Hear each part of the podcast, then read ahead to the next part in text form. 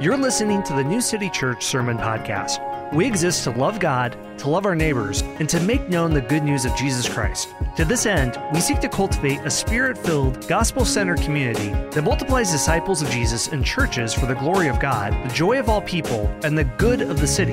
If you'd like to learn more about New City, including service times, discipleship pathways, and opportunities to serve and fellowship with us, please visit us online at newcitykc.org. Good morning, New City, and Happy New Year. I'm glad to be here, and I'm thankful for the opportunity to preach. Um, as always, we want to welcome those that may be watching online. You'll have to bear with me this morning as I'm kind of recovering from some type of plague that hit our house last week. Um, it wasn't COVID, got tested for the flu, wasn't that. So, yay, it's something unknown. Um, which is which is always great. So yeah, uh, yesterday I spent like three hours waiting in the doctor's office to see what it was, and they're like, "You don't have the flu. Here's some Flonase. Go take some Zyrtec." And I'm like, "Really? Okay." But anyway, it's good to be here this morning. If you're like me, New Year's is always a time for reflection. a time for reflection over the past year and a time to look forward to the future. Uh, sometimes you've maybe you've been to other churches and you've heard New Year's uh, sermons that are meant to pump you up for the coming year. And while those aren't bad, today's sermon won't be that. Um, for some of you, this past year was a joyous one, filled with highs, filled with great victories, personal successes. For others, it may have been one of the hardest, hardest filled seasons of loss, grief, anxious, anxiousness, etc. For some, it may have been a mix of both, and that's okay. I think it's why Paul tells us in Romans 12 15, rejoice with those who rejoice and weep with those that weep. There are allowances for both, and God knows that. By God's grace, I hope today's passage will install, instill a calm yet steady assurance that God will absolutely preserve you, that He will be with you, that He will fight for you, that He will be with you both on the beautiful mountaintops and in some of the darkest valleys of life. Today, we're going to be focusing on Exodus 14 and uh, Exodus 15, 1 through 19. Exodus 14 and 15 is the famous crossing of the Red Sea passage. And, uh, and then chapter 15 talks specifically about uh, is the song that Israel sings over, um, over the death of the Egyptians in the Red Sea. Um, always some fun stuff. Yeah, we don't see very many worship songs like that today, do we? so let's uh, let's go ahead and dig into the passage, and then we'll pray and we'll get into it. You'll have to forgive me again. I'm taking lots of drinks today. The Lord said to Moses, Tell the people of Israel to turn back and encamp in front of Pi Hahiroth, between Migdol and the sea, in front of Baal Zephon. You shall encamp facing it by the sea. For Pharaoh will say of the people of Israel, They are wandering in the land. The wilderness has shut them in, and I will harden Pharaoh's heart, and he will pursue them, and I will get glory over Pharaoh and all his hosts. And the Egyptians shall know that I am the Lord, and they did so. When the king of Egypt was told that the people had fled, the mind of Pharaoh and his servants was changed toward the people. And they said, What is this that we have done, that we have let Israel go from serving us? So he made ready his chariot and took his army with him, and took 600 chosen chariots, and all the other chariots of Egypt with officers over all of them. And the Lord hardened the heart of Pharaoh, king of Egypt, and he pursued and he pursued the people of Israel while the people of Israel were going out defiantly. The Egyptians pursued them, all Pharaoh's horses and chariots and his horsemen and his army, and overtook them, and encamped at the sea by Pi Hahiroth in front of Baal Zephon. When Pharaoh drew near, the people of Israel lifted their eyes, and behold, the Egyptians were marching after them, and they feared greatly. And the people of Israel cried to the Lord. They said, they said to Moses, Is it because there are no graves in Egypt that you have taken us away to die in the wilderness? What have you done to us in bringing us out of Egypt? Is not this what we said to you in Egypt? Leave us alone that we may serve the Egyptians. That part always cracks me up, but we'll get to that part later. For it would have been better for us to serve the Egyptians than to die in the wilderness. And Moses said to the people, Fear not, stand firm and see the salvation of the Lord, which he will work for you today. For the Egyptians whom you see today, you shall never see again. The Lord will fight for you, and you have only to be silent. The Lord said to Moses, Why do you cry to me? Tell the people of Israel to go to go forward. Lift your staff and stretch out your hand over the sea and divide it, that the people of Israel may go through the sea on dry ground. And I will harden the hearts of the Egyptians, so that shall so they shall go in after them. And I will set and I will get glory over Pharaoh and all his hosts, his chariots, and his horsemen. And the Egyptians shall know that I am the Lord, when I have gotten glory over Pharaoh, his chariots, and his horsemen. Then the angel of the Lord, who was going before the host of Israel, moved and went behind them. And the pillar of cloud moved from before them and stood behind them, coming between the host of Egypt and the host of Israel. And there was a cloud and, and the darkness, and it lit up the night without one coming near. And it lit up the night without one coming near the other all night. Then Moses stretched out his hand over the sea, and the Lord drove back the sea by a strong east wind all night, and made the sea dry land, and the waters were divided. And the people of Israel went into the midst of the sea on dry ground, the waters being a wall to them on their right hand and on their left. And the Egyptians pursued and went in after them into the midst of the sea, all Pharaoh's horses, his chariots, and his horsemen. And in the morning, in the, and in the morning watch, the Lord in the pillar of fire and cloud looked down on the Egyptians' forces and threw the Egyptian forces into panic, clogging the chariot wheels so that they drove heavily. And the Egyptians said, Let us flee from before Israel, for the Lord fights for them against the Egyptians. Then the Lord said to Moses, Stretch out your hand over the sea, that the water may come back upon the Egyptians, upon their chariots, and upon the horsemen. So Moses stretched out his hand over the sea, and the sea returned to its normal course when the morning appeared, and the Egyptians fled into it. The Lord threw the Egyptians into the midst of the sea. The waters returned and covered the chariots and the horsemen and all the hosts of Pharaoh that followed them into the sea. Not one of them remained. But the people of Israel walked on dry ground through the sea, and the waters being a wall to them on their right hand and on their left. And thus the Lord saved Israel that day from the hand of the Egyptians. And Israel saw the Egyptians dead on the seashore. Israel saw the great power that the Lord had used against the Egyptians, so that the people feared the Lord, and they believed in the Lord and in his servant Moses. And in verse 15, uh, chapter 15, uh, this is the song that, and this is Israel's response. Then Moses and the people of Israel sang the song to the Lord, saying, I will sing to the Lord, for he has triumphed gloriously. The horse and the rider he has thrown into the sea. The Lord is my strength and my song.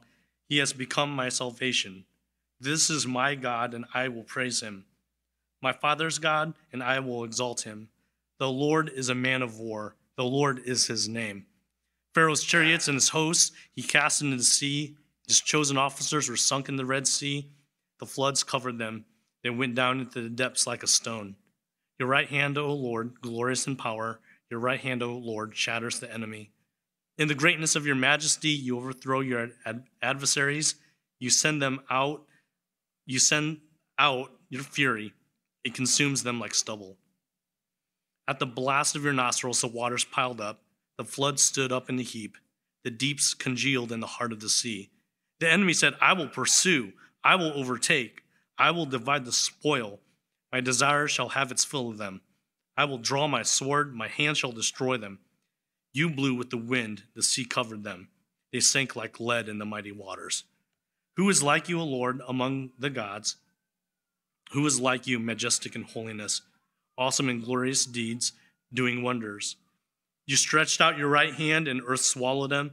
You have led your steadfast love. You have led in your steadfast love the people whom you have redeemed.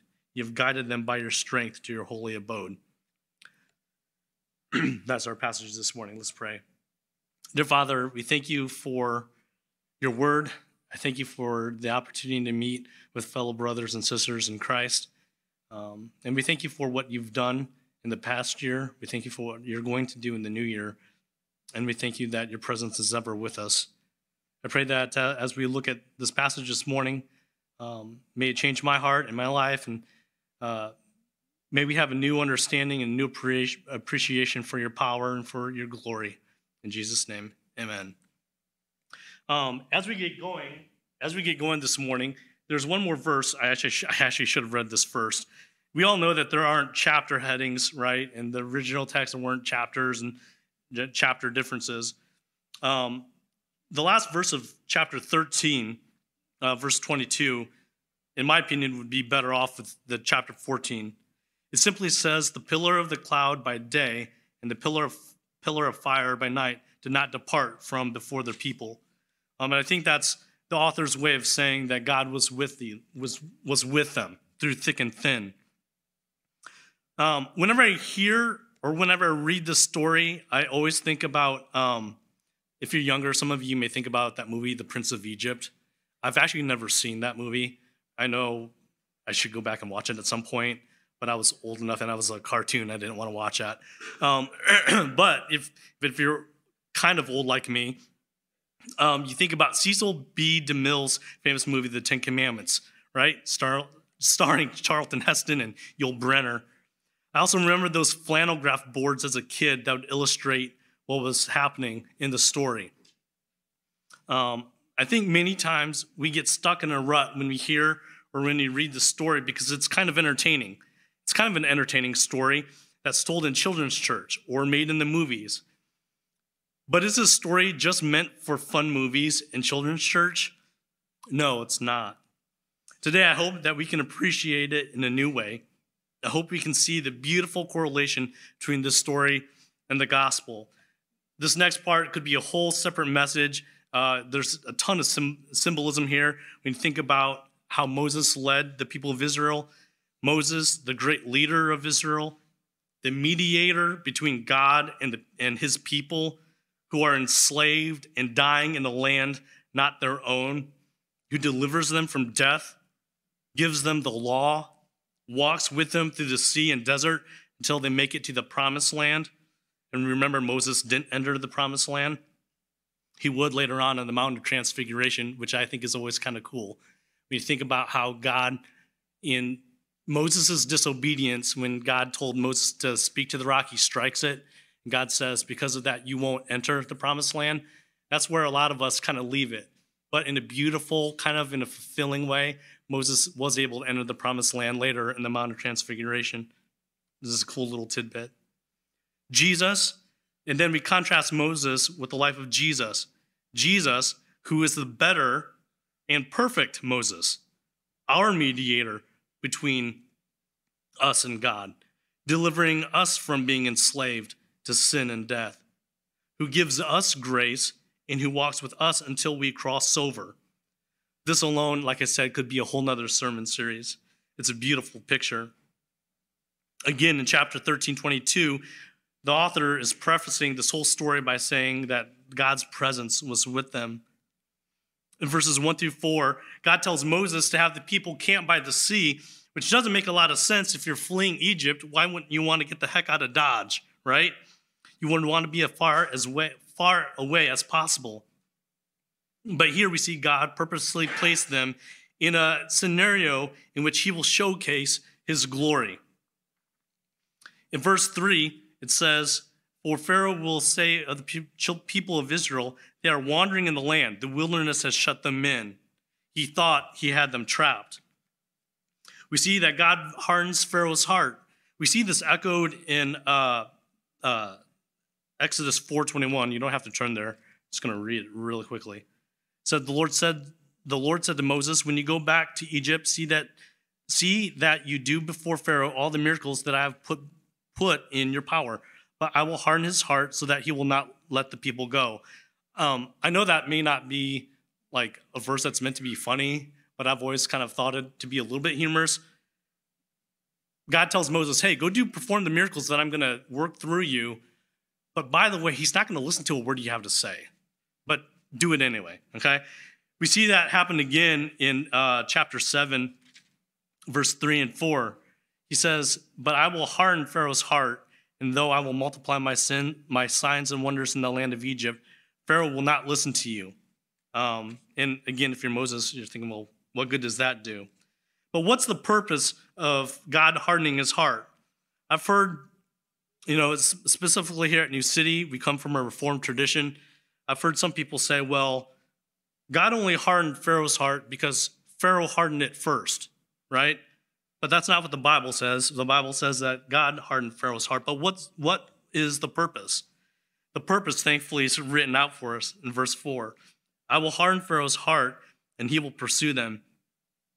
And I will get glory over Pharaoh and all his hosts, and the Egyptians shall know that I am the Lord. And they did so. God is more interested in his glory than anything else. We see in the passage, just like clockwork, Pharaoh's heart hardens and he decides to chase them in order to enslave them again. Um, you see a little detail in this passage uh, in verse 6.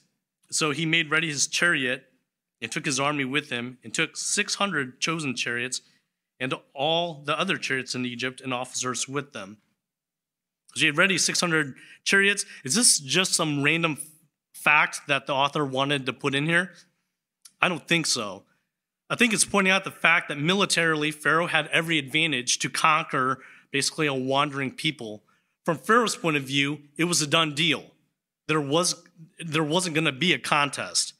Um, it was done, it was only a matter of time. Verses 10 through 14 if Pharaoh drew near, the people of Israel lifted up their eyes. Behold, the Egyptians were marching after them, and they feared greatly. Um, so, what we see Pharaoh's response to God's hardening his heart, and then we see the and then we see the um, the Israelites' response to the Egyptians chasing them.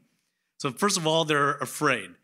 And, and rightly so, I, I get that. They've wandered, they've just left Egypt, they have the clothes on their back, probably some cattle, you know, every earthly possession that they can carry with them. And they're up against pretty much the, the number one military force in the world at that time. They cry out to the Lord, they cry out to the Lord, and then they throw Moses under the bus. Notice their response. Is it because there are no graves in Egypt that you have taken us away to die in the wilderness? What have you done to us bringing us out of Egypt? And you have to remember, was it really Moses or was God the one who brought them out and put that put them in that particular spot in that position? Is this not what we said to you in Egypt? Leave us alone that we may serve the Egyptians, for it would have been better for us to serve the Egyptians than to die in the wilderness. That response always kind of cracks me up because that's not that's not what they said at all. Um, in, in Exodus 4:31, after God tells Moses what he's going to be doing. Moses then takes that word back to the, the leaders of Israel. In verse 31, it says, And the people believed. And when they heard that the Lord had visited the people of Israel, that he had seen their affliction, they bowed their heads and worshiped. It's kind of funny what the people of Israel decided to remember, what they thought was reality. Notice what they didn't ask. They didn't ask themselves, how will God glorify himself through this? And this is something that God has been working in my life. Um, and I hope he works in your life as well. When we when we face difficult situations, a lot of times, a lot of times we have the response, well, why is this happening to me? Um, this is the second time that Ryan has asked me to preach. Um, and the last time I got horribly sick as well. And so we had to we had to flip Sundays. And then Ryan asked me to preach. And I say, sure, Ryan, I'd love to. And then God's like, here, have this plague. Um, you know, and so it's one of those things that's like, well, you know, why now? But rather, how will God glorify himself th- through this? You know, I, I, I'm not God. Everybody knows that. You're not God either. We have no idea what's coming in the next year. Um, you know, in the next year, you may have some wonderful victories, some mountaintop experiences or next year could be one of the hardest. But what if we were to ask God, whether on the mountaintop or in the valley, God, how, how can and will you glorify yourself through this? Because God will get the glory. The, the question would be, how do we want how do we want to respond and how do we get to play a small part in God giving himself glory? I believe that this crisis in, in chapter 14 was kind of threefold in its purpose. I believe it, I think it was meant to mature and deepen Moses' faith, right? I mean, if I'm Moses and I just did this and then they come attacking me, I'd be like, Are you people stupid? Did you just not see what happened? But Moses doesn't say that. Um, I think God meant this to mature and deepen Moses' faith. And we're going to see Moses mature along this along uh, along this storyline. It was also to grow the faith of Israel, and lastly, it was to, for God to glorify glorify Himself. Notice, his, notice Moses' response to them. Um, he says, "Fear not." This is in verse thirteen. And Moses said to the people, "Fear not." Stand firm and see the salvation of the Lord. The Lord will fight for you. You have only to be silent. It's interesting when you read each one of those imperatives. You know, our, he says, Fear not, where our first response naturally would be to fear. He says, Stand firm, because our reaction would be to run. See the salvation of the Lord we want to try, many times we want to try and help God do whatever He can, which, if you think about it, when you're in those moments, it makes sense to us humanly like, how can I help myself or help God in some way? But it's silly. God is the one who's sovereign, God is the one that's in control. When life becomes difficult, we want to do everything opposite that Moses told the people to do. Again, we fear, we want to turn, we want to run, we want to try and help God do something to fix the problem because we think that our strength plus God's strength equals greater strength. And Paul actually says later on it's our that God's strength is made perfect in weakness. While there are times that God does quickly deliver us from hard situations in life, many times instead of instant relief from those situations, he preserves us through the hard situations in life. And uh, his preservation is made evident in this passage. In, in, uh, in verses 15 through 30, we see that God parts the water. We see Israel marching through it, and we see the Egyptians follow. And then we see God closes the sea and wipes out the Egyptians. God ultimately delivers Israel from Egypt. In this case, God's divine action was twofold it was Israel's destruction and Israel's preservation. And uh, when I thought about that, I couldn't help but think about the, uh, the Great Flood, right? Wasn't the Great Flood very similar to this? No, it was the world's destruction and sin's judgment, yet at the same time, it was Noah's preservation. You see that push and pull. You see the two different sides to the same coin. In verse 30, after all is said and done, we see Israel's response. And uh, it says that they saw the great power that the Lord had used against the Egyptians, so that the people feared the Lord, and they believed in the Lord and in his servant Moses. They feared the Lord, they believed the Lord, and they believed in his servant. If God would do this for them, it proves that he's a trustworthy God, does it not? And again, I don't know what the new year holds for any of us. But I do know that God is faithful and He'll preserve you through any circumstance. Um, I'd like to kind of in closing, I, it's funny. Ryan always reads this passage no matter what, um, but it was it was very perfect for today, and so I'm I'm I'm going to I'm going to I'm going to steal it. Um, Romans eight thirty one to thirty nine. What shall we say to then? What shall we say to these things? If God is for us, who can be against us? He who did not spare his own son, but delivered him up for us all, how will he not also with him graciously give us all things? Who shall bring a charge to any of God's elect? It is God who justifies.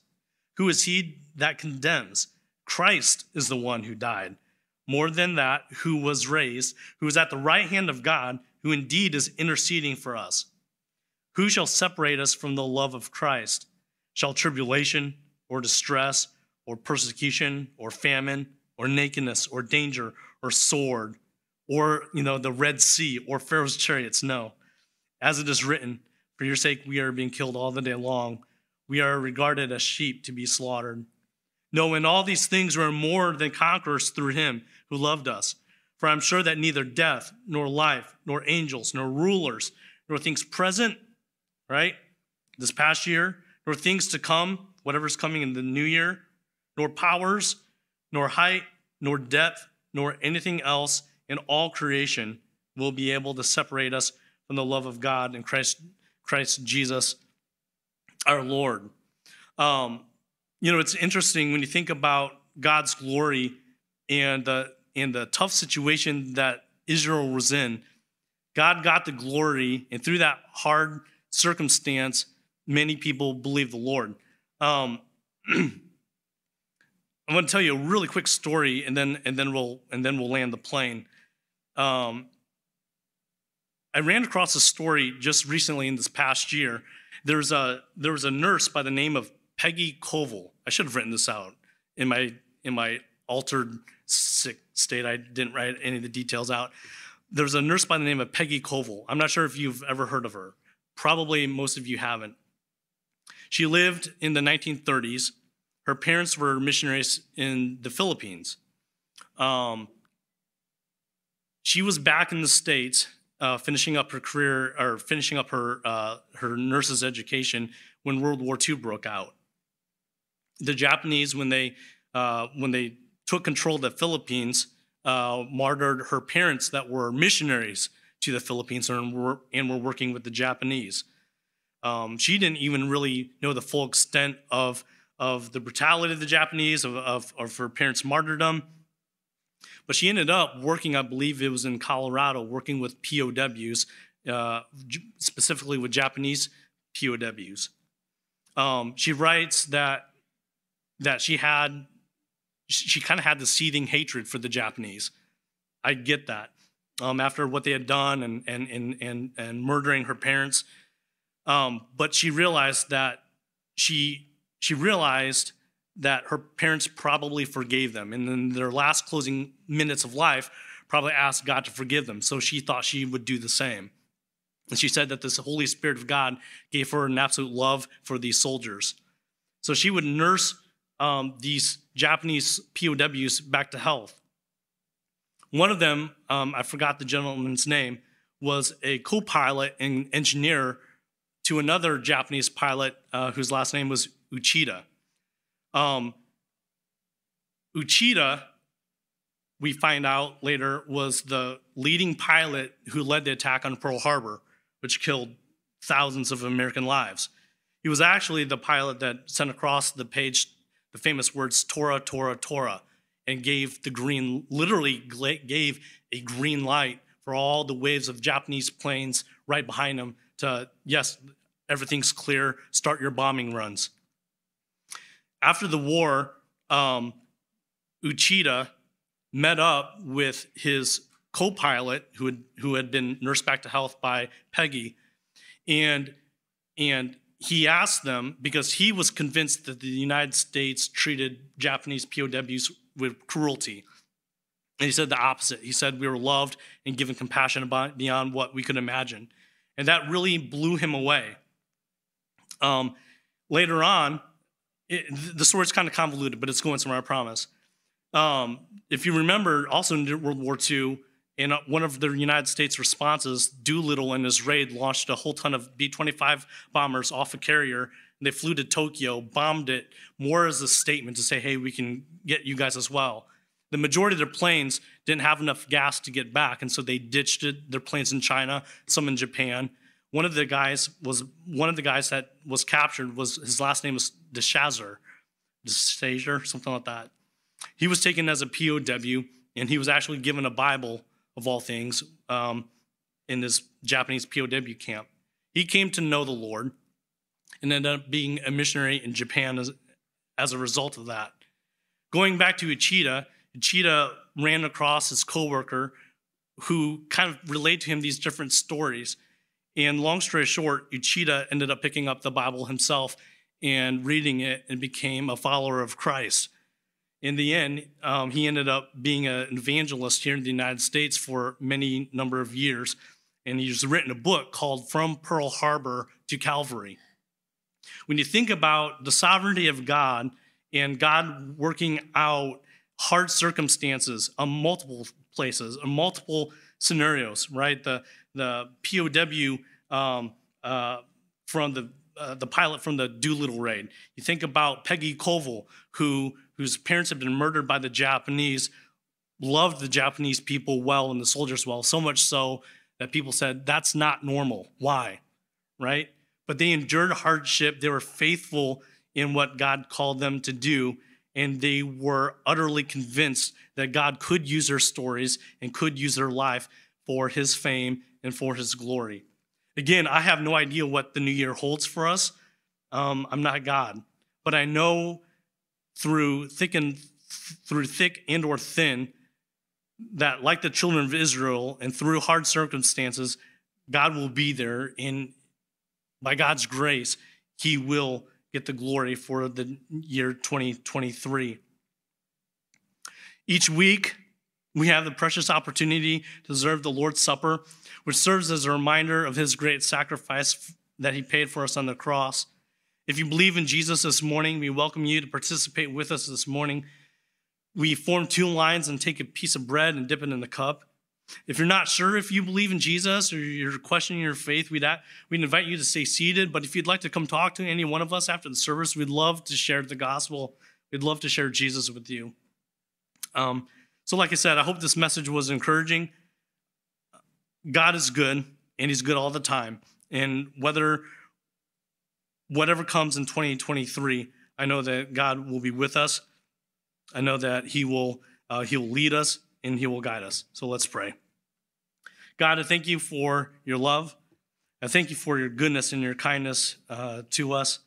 I thank you for all the many ways that you work in a million billion people's lives each and every day to to to give yourself glory to to shine a spotlight on your son and his and his work on, on the cross. And i pray for each person here lord whether they've whether they're coming off of a really tough year or whether they've or whether they're coming off of a great year. Regardless lord would you magnify your name among kansas city through my life and through the people and through the lives of the people here. Would others see your goodness?